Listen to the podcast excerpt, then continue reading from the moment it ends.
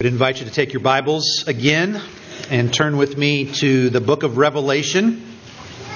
If the Bible's not something that's familiar to you, it's, it's an easy passage to find today. We're actually looking at the very last book in the Bible, Revelation. And our passage is in chapter 3, which you'll find on pages on page 1029 if you'd like to use the red Bibles around you.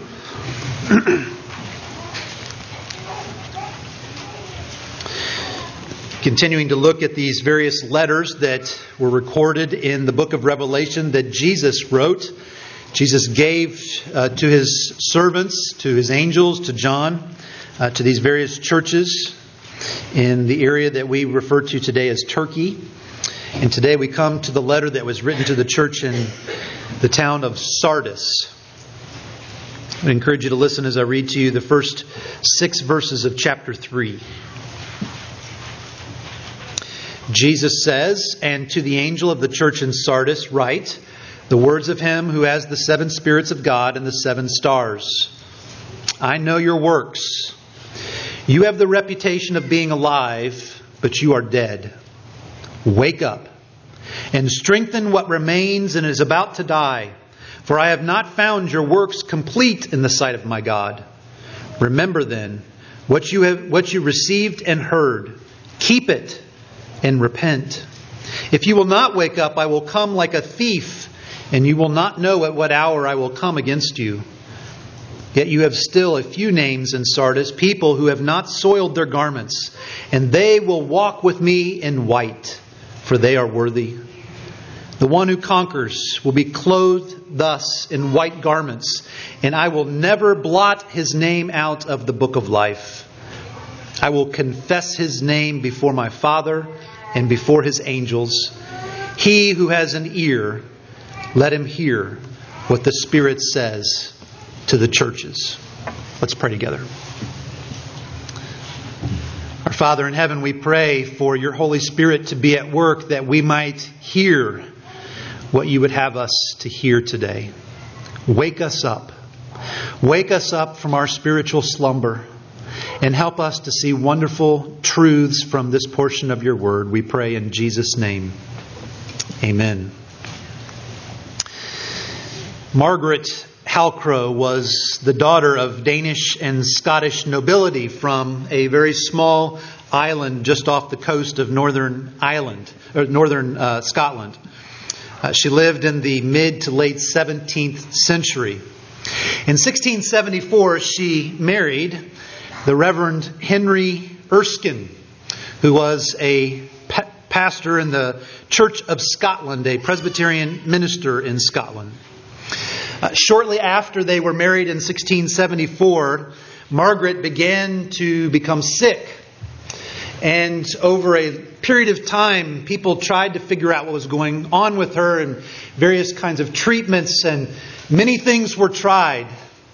But eventually, she got worse and worse and was pronounced dead shortly after her marriage began.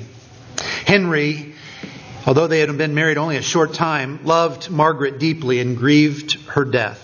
He decided that he was going to bury her with some very valuable family jewelry that they had, uh, including a very valuable ring that would be put on her finger. The village carpenter was a man named John Carr. And not only was he the village carpenter, he was also a, sort of funeral director, if you will.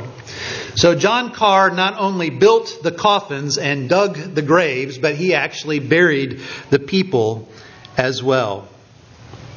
John had noticed the incredible, valuable jewelry that was being married or being buried with Margaret.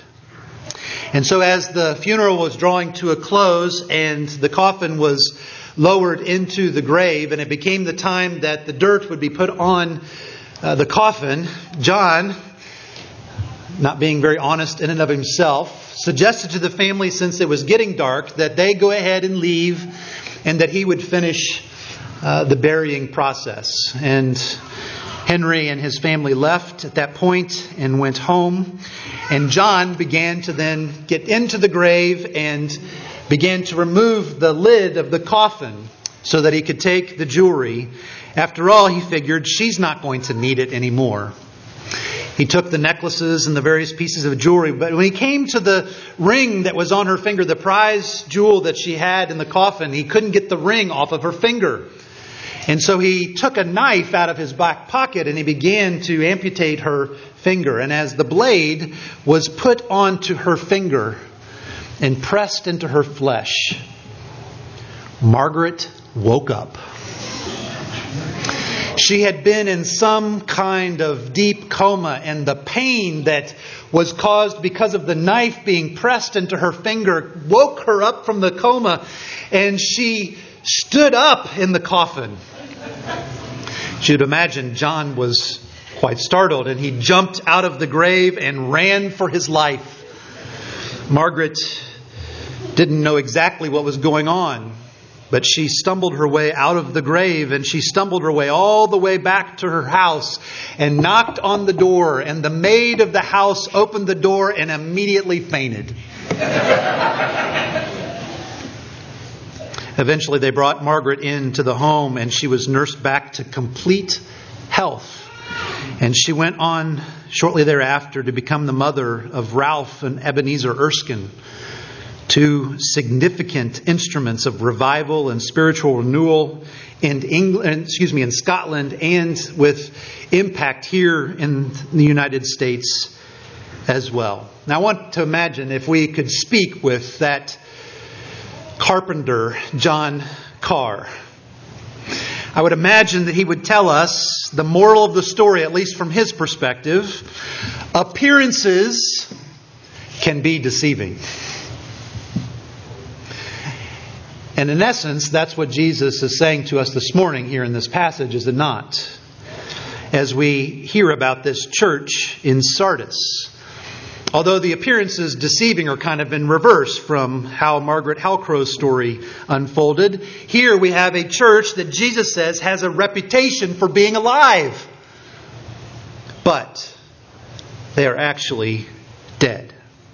They look good on the outside. They look vibrant. They look full of vitality, but on the inside, they are dead. And so Jesus writes a letter to them to address it.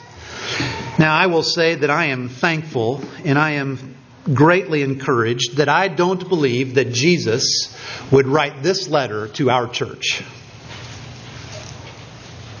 I don't believe that Trinity Presbyterian Church is a dead church, and that is purely and solely and completely by God's grace and goodness alone. So you might wonder why do we need to listen to what Jesus is telling this church in the first century? I think there are several reasons.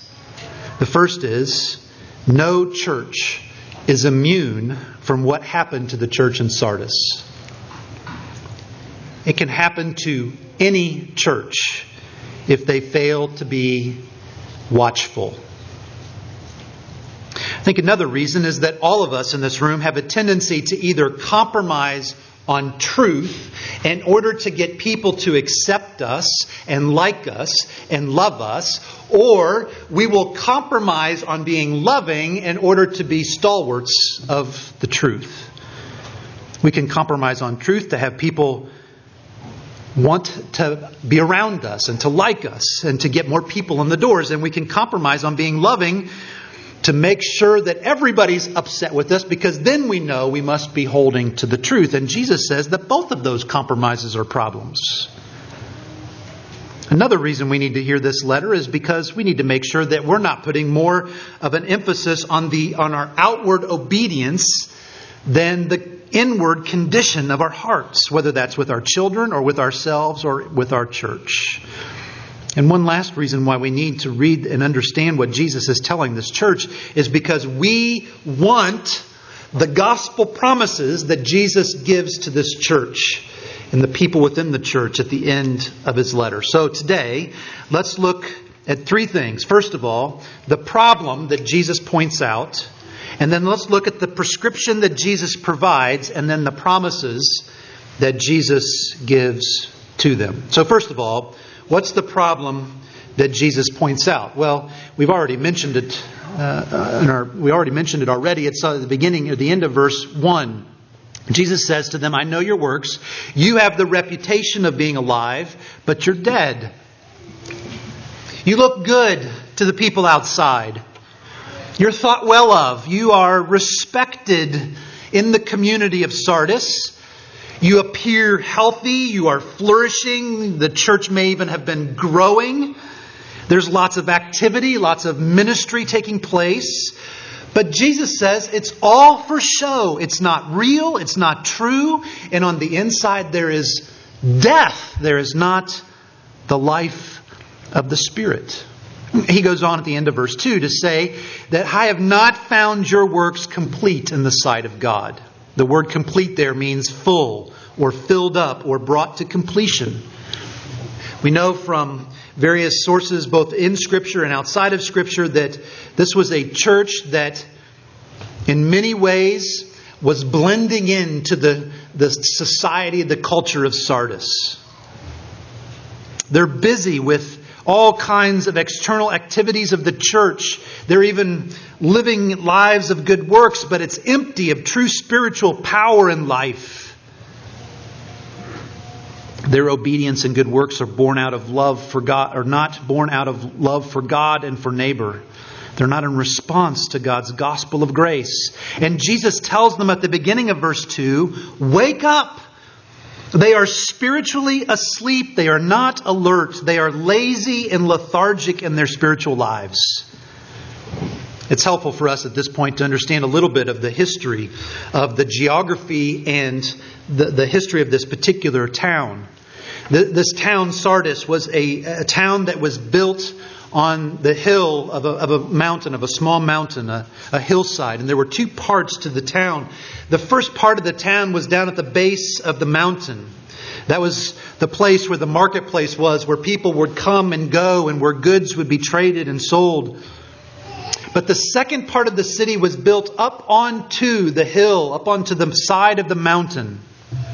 And it was thought that the city of Sardis, particularly that top part where the king's palace was located, where all of the, the government was held, it was, it was thought that that part of the city was unassailable. It could never be defeated, it could never be conquered. And they were largely correct in that. There's record of a number of attempts of trying to conquer the city over its history. And almost every single time when the assault came face on to the city, it failed. However, in 546 BC, Cyrus the Great from Persia attacked Sardis. And in the context of the battle, one of his soldiers noticed some of the citizens of Sardis climbing up into the top part of the city and word began to spread. And under the cover of darkness of night, Cyrus's army began to scale to the top part of the city. The people of Sardis were so sure, they were so certain that they could never be conquered, that they didn't even worry about putting watchmen on the wall. There was no one there to watch to make sure that nobody could get in. And indeed, Cyrus's army did, and the city was conquered. And then 300 years later, exactly the same thing happened again when the city was once again conquered under the cover of night as people secretly came into the city and took over. This was a city that knew its own history of falling asleep and not paying attention and being conquered as a result. And so Jesus is telling them, Wake up! Not because there is some enemy at your door that's going to conquer your city, but the evil one himself is at your door. What Jesus was telling them would have connected with them. He tells them in verse 4 that he knows that there's some in their city that had not yet soiled their garments. And so, by implication, we know that part of the problem was that these people uh, of the church and of the city of Sardis had soiled their garments. They had settled into a life of being comfortable and blending in, of not offending anyone. They clearly were not proclaiming the gospel and the truth of the gospel. That's likely why Jesus doesn't mention false teachers or persecution happening in this place. Satan wasn't concerned about this church. There was no need to send false teachers or persecution their way because he was quite content to just let them be their self. Michael Horton, in his book Christless Christianity, asks a, qu- a, question about what it would look like if Satan took over a city. If God allowed Satan to have complete run of a city, what would it look like? And Horton in his book says we can imagine what that might look like. We, we would think of mayhem on a massive scale of widespread violence, deviant sexual behavior, pornography in every vending machine, churches that are forced to close down, and Christians that are dragged off to City Hall. But Horton then quotes from one of his own mentors, Donald Grey Barnhouse, who over 50 years ago was pastor of 10th Presbyterian in Philadelphia. And Barnhouse gave a very different picture of what it would look like if Satan ever took control of an American town. This is what Barnhouse said. All the bars and the pool halls, pool halls would be closed. Pornography would be banished. Pristine city streets and sidewalks would be occupied by tidy pedestrians who smile and say hi to each other. There would be no swearing. Kids would answer with a yes, ma'am, or a no, sir and churches would be full every Sunday, but Christ would not be preached. Isn't that an interesting picture of what it would look like if Satan were to take over a town? We think of there being all kinds of deviant and rebellious behavior. But what Barnhouse was helping us to see was that in reality, what, G- what Satan is most concerned about is that Jesus Christ is not preached and proclaimed as the Savior and as the truth. This was the problem in Sardis. They looked really good on the outside, but on the inside they were dead. They had a Christless Christianity, which is no Christianity at all. Now, before we begin to look at the prescription that Jesus gives them, I want us to reflect just for a moment on how easy it is to become lazy and lethargic and to fall asleep. Think of how Barnhouse described a city taken over by Satan, and how many of us, at least for a moment, would think, boy, that sounds really good. Except for that last part of Christ not being preached, if we could get to that point, we would all be really happy. And I wonder how many of us are tempted to want that more than we want Christ to be preached faithfully and completely from his churches. At times, we might implicitly think this way. If we could just get a life that looked like that, we wouldn't need Christ preached. We put the focus and the importance and the emphasis more on outward obedience than hearts that have been gripped and changed by the gospel of God's grace and mercy. And when we do, we're no different than these people in Sardis. So, what's the prescription? What is the prescription that Jesus gives to them?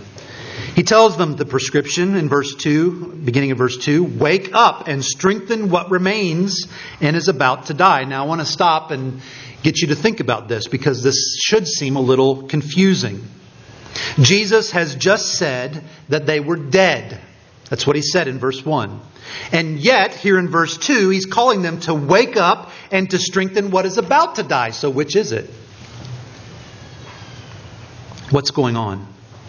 This church in Sardis was filled with a majority of people who may have made a profession of Christ at some point, but you couldn't tell.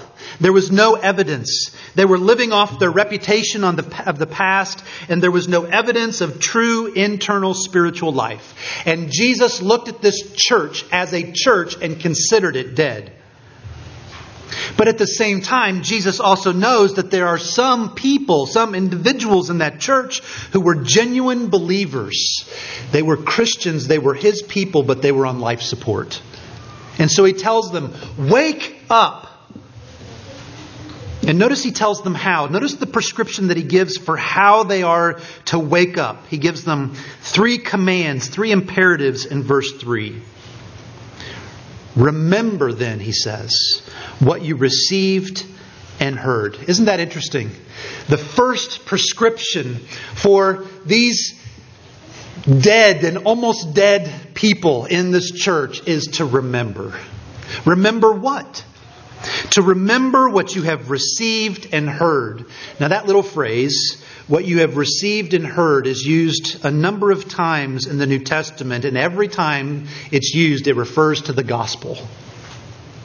Jesus is saying to them, Wake up, and the way you wake up, the first thing you do is to remember the gospel, the person and the work of Jesus Christ. Remember who He is and what He came to do, what He accomplished on the cross. The gospel is not something that we just tell unbelievers about. It is something that every single Christian must hold on to. We ought to spend time reading about the gospel in the scriptures. From Genesis to Revelation, it's a story about God's redeeming love for his people. It's a story about his pursuit. It's a story of the gospel. We ought to read books about the gospel. We ought to listen to sermons about the gospel. We ought to saturate our minds and our hearts with the truth of the gospel. And by the way, do you know that one way we try to help you do that is at least three times every Sunday, we are rehearsing the gospel. We're telling each other the gospel. Our service itself, the actual order of the service, walks us through the gospel. As we think about who God is and His majesty, and His holiness. And as we come face to face with that, we, we enter into a time of confession and repentance. And then as we emerge from that time of confession and repentance, we are reminded of the assurance of God's grace for all who are in Christ Jesus, and we respond by singing and giving to, our, giving to the Lord. But Sunday's not enough. Every single day, we must remember the gospel. We must put things into our lives that will cause us and force us to stop and to remember the gospel. That's the first prescription that Jesus gives them. The second is not only are they to remember it, but he says, keep it. Now, isn't that interesting? How do you keep the gospel? Well, the key there is understanding this word keep. It really means to keep in view, to take note of, to watch carefully, to pay attention to, to keep holding on to, and to not let go of. He is telling his people, remember the gospel and hold on to it as if your very life depends on it, because it does. There's more than just knowing what the gospel is. There's more than just remembering the gospel. We are called to believe the gospel and to keep believing the gospel. Even in those moments when it is hard for us to do so. In those moments when we are tempted to give up because life's circumstances are so difficult. He says, remember, wake up, remember the gospel and keep it. Keep on holding to it. And then the third thing that he gives them as a prescription to remember, to keep it, and then to repent. What is repentance? Literally, the word means to change your mind. It is to turn away from something that is wrong and to turn towards something that is right. Uh, we read earlier in our service that confession of faith from the Westminster Larger Catechism, question 76. And there the Westminster divines wrote about the idea of repentance being a work of the Holy Spirit and the Word of God that causes us to hate, to be grieved over our sin, to turn away from it, and to turn to the Lord for our forgiveness and with an intention of walking with Him in obedience. That's not something that we do just once. That's something we are meant to do every single day of our lives. In a sense, we ought to be doing it every moment of our lives. Every time our sin is brought to our attention, and even when it's not, we ought to be living lives of repentance. This is the prescription that Jesus gives This is the solution to the spiritual lethargy and death that the people in Sardis were experiencing. He's calling them to do these three things over and over and over again. And Jesus knows that it's hard. And it's difficult to do it consistently and faithfully, and how prone we are to give up. And so he ends his letter with these wonderful promises, these wonderful gospel promises to encourage and motivate them to persevere to the end. What are the promises that he gives them? They're in verses 4 and 6, 4 through 6. The first one's at the end of verse 4. He tells them that he knows that there are still a few in Sardis who have not soiled their garments. And notice what he says they will walk with me in white, for they are worthy. The one who conquers will be clothed thus in white garments. There are references throughout the Bible, especially in the book of Revelation, to this idea of wearing white or having white robes or white garments. And in all of those references, it, it is a, a specific reference to a status of purity and holiness and righteousness and worthiness. Now, that's what he says in verse 4. They will walk with me in white. Why? Because they are worthy. They will be clothed in white because they are worthy.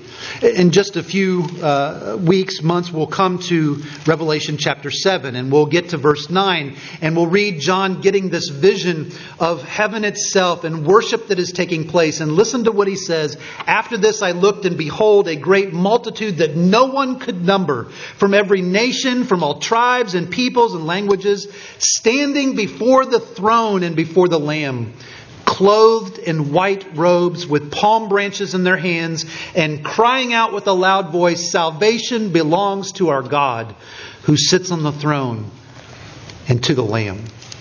It's a picture of all those who are in Christ. You are worthy. You are righteous. Oh, I don't mean that your actual actions make you worthy or make you righteous. It is Jesus Christ and his death on the cross that makes you worthy and righteous. But as you put your faith in Christ, then God clothes you in his righteousness so that you are dressed in white. You are given the status of being reckoned righteous and holy in God's sight. And you say, that can't be me. That can't be me because I know me. And I would say to you, you're not remembering the gospel. You're not holding on to the gospel. The gospel says that we are worthy and we are declared righteous and holy, not because of ourselves, but because of Jesus' work being credited to us. And isn't that good news? Though our sins are as scarlet, they will be washed whiter than snow. The vilest offender, if they put their faith in Christ, has all of their sins washed away. Do we really believe that? If Charles Manson were to put his faith in Christ, he would have all of his sins washed away. If Jeffrey Dahmer put his faith in Christ, he would have had all of his sins washed away. If Adolf Hitler had put his faith in Christ, all of his sins would have been washed away. If Chris Harper puts his faith in Christ, if you put your faith in Christ, you are not beyond the saving righteousness of God. And He credits you with that righteousness through your faith that He gives you in Christ. There's a second promise that He gives us. Not only the status of being clothed in white, but notice He'll give us the security of having a name that lasts forever. He says that if you're in Christ, that your name has been written, written in the book of life and it will never be blotted out. Earlier in our passage, we read about our sins being blotted out. And here we're using that, we're seeing that same word, except it's in the reverse. Now our names are being written in the book of life. That register of all of God's people throughout history. And it's been written in indelible ink And your name can never be removed from the book of life because it's God who's put it there. That ought to fill us with incredible peace, a sense of security in the moments when I can't feel that that could be true, when I can't see how that could be true. It is true because God's word says that it's true. Your name has been written in the book of life because of God's redeeming work for you. For you. And your name will remain in the book of life because of God's preserving work in keeping you. And then this last promise that we get in verse 5 Jesus says, I will confess your name before my Father and before his angels in heaven. Not only do we have the status of being washed white with the righteousness of Jesus and the security of having our names written in the book of life forever, but we have a sense of the commitment and intimacy of our Savior as He sees, as He shows us that this salvation is not impersonal. You are not just a name in a sea of general believers if you are in Christ, then what we have here is the confession of Jesus that he will confess your name before his Father and before the heavenly host. In fact, your name has been known before the foundation of the world, Paul tells us in Romans 8. When Jesus went to the cross and died on the cross, he had your personal name in his mind. When Jesus prayed to his Father for his disciples and for the Christians who would come in the future, he had your name in his mind. When Jesus, now sitting at the right hand of his Father in heaven, ruling and reigning and is advocating with his Father, it is your name that he has in his mind. And when Jesus returns again, he is coming for you. This is a picture of Jesus' commitment to us personally and intimately. He knows your name, and he confesses it to his Father. I heard a story uh, recently, and apparently this story comes out of a book that's called Wake Up, You're Alive, uh, by uh, two men, a father and son, Arnold and Barry Fox. And in this book, they tell the true story of a man who had been in the Vietnam War. And as he was getting later in life, he decided to go visit the Vietnam Memorial that was in Washington, D.C. at that point. This man had been a team leader of a squad of soldiers in Vietnam whose job it was to go on jungle patrol. They went ahead of the rest of the soldiers, and their job were to find all of the traps and to get rid of them uh, to uh, get rid of all of the mines and to go into the tunnels and to clear them out so that the soldiers who came behind them would be safe. And they saw and they experienced horrific things. And by the end of their tour of duty, every single man in the squad had died except for this man who was the leader. Most of his life, he dealt with what's called survivor's guilt. He actually had wished that he had died rather than being the only person that survived. Eventually, he actually convinced himself that he was dead. Apparently, it's a known PTSD phenomenon. He decided to go to Washington, D.C. to visit the Vietnam Memorial. And he arrived, and you have it in your mind, it's that long black granite uh, a monument with the names of all of those who died in Vietnam. And he had the list of all of the men in his unit that had died. And he began to go back and forth on the monument, and he had a piece of paper. And when he come to their, one of the names of his soldiers that had died, he would trace it onto the piece of paper so that he would have all of their names right off of the monument. And he came to the end of his list, and there was one name that he couldn't find. And he began to look up and down, back and forth, again and again and again, and he couldn't find it. And eventually, one of the memorial attendants saw what was happening and came over to him and asked if he could help. And the man explained to him that he was looking for this one last name, but he couldn't find it. And so the attendant said, Well, tell me the name and I'll look it up in our official records. And so he checked the official record book and the name wasn't there. And so he asked the man, Are you sure that the name's correct? He said, Yes, I'm sure. Are you sure that you've spelled it correctly? Because sometimes names are spelled differently, and maybe the name is spelled differently. And he said, No, no, no, I, am positive. I have the right name, and it's spelled correctly. And I'm positive of that because it's my name. The attendant had seen this situation before, and so he knew how to answer the man. He gently explained to the man, Your name is not on the monument because you're not dead. You're alive. And all that remains is for you to leave this place and live.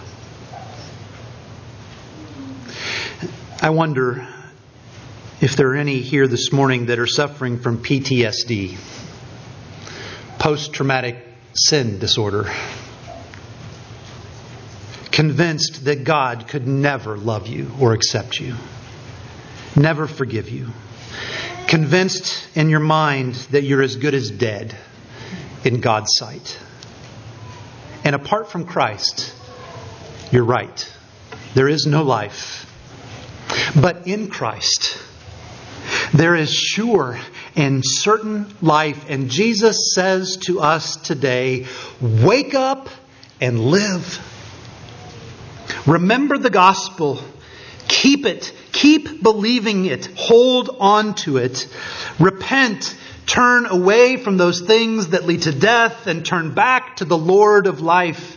And in those moments when you are doubting or when you need strength to believe and to pursue obedience in your life, remember who you are. You are clothed in white righteousness of Jesus. Your name has forever been written in heaven's book of life with indelible ink, and Jesus himself confesses your name before his Father. So let's go out and live for Him. Let's pray together.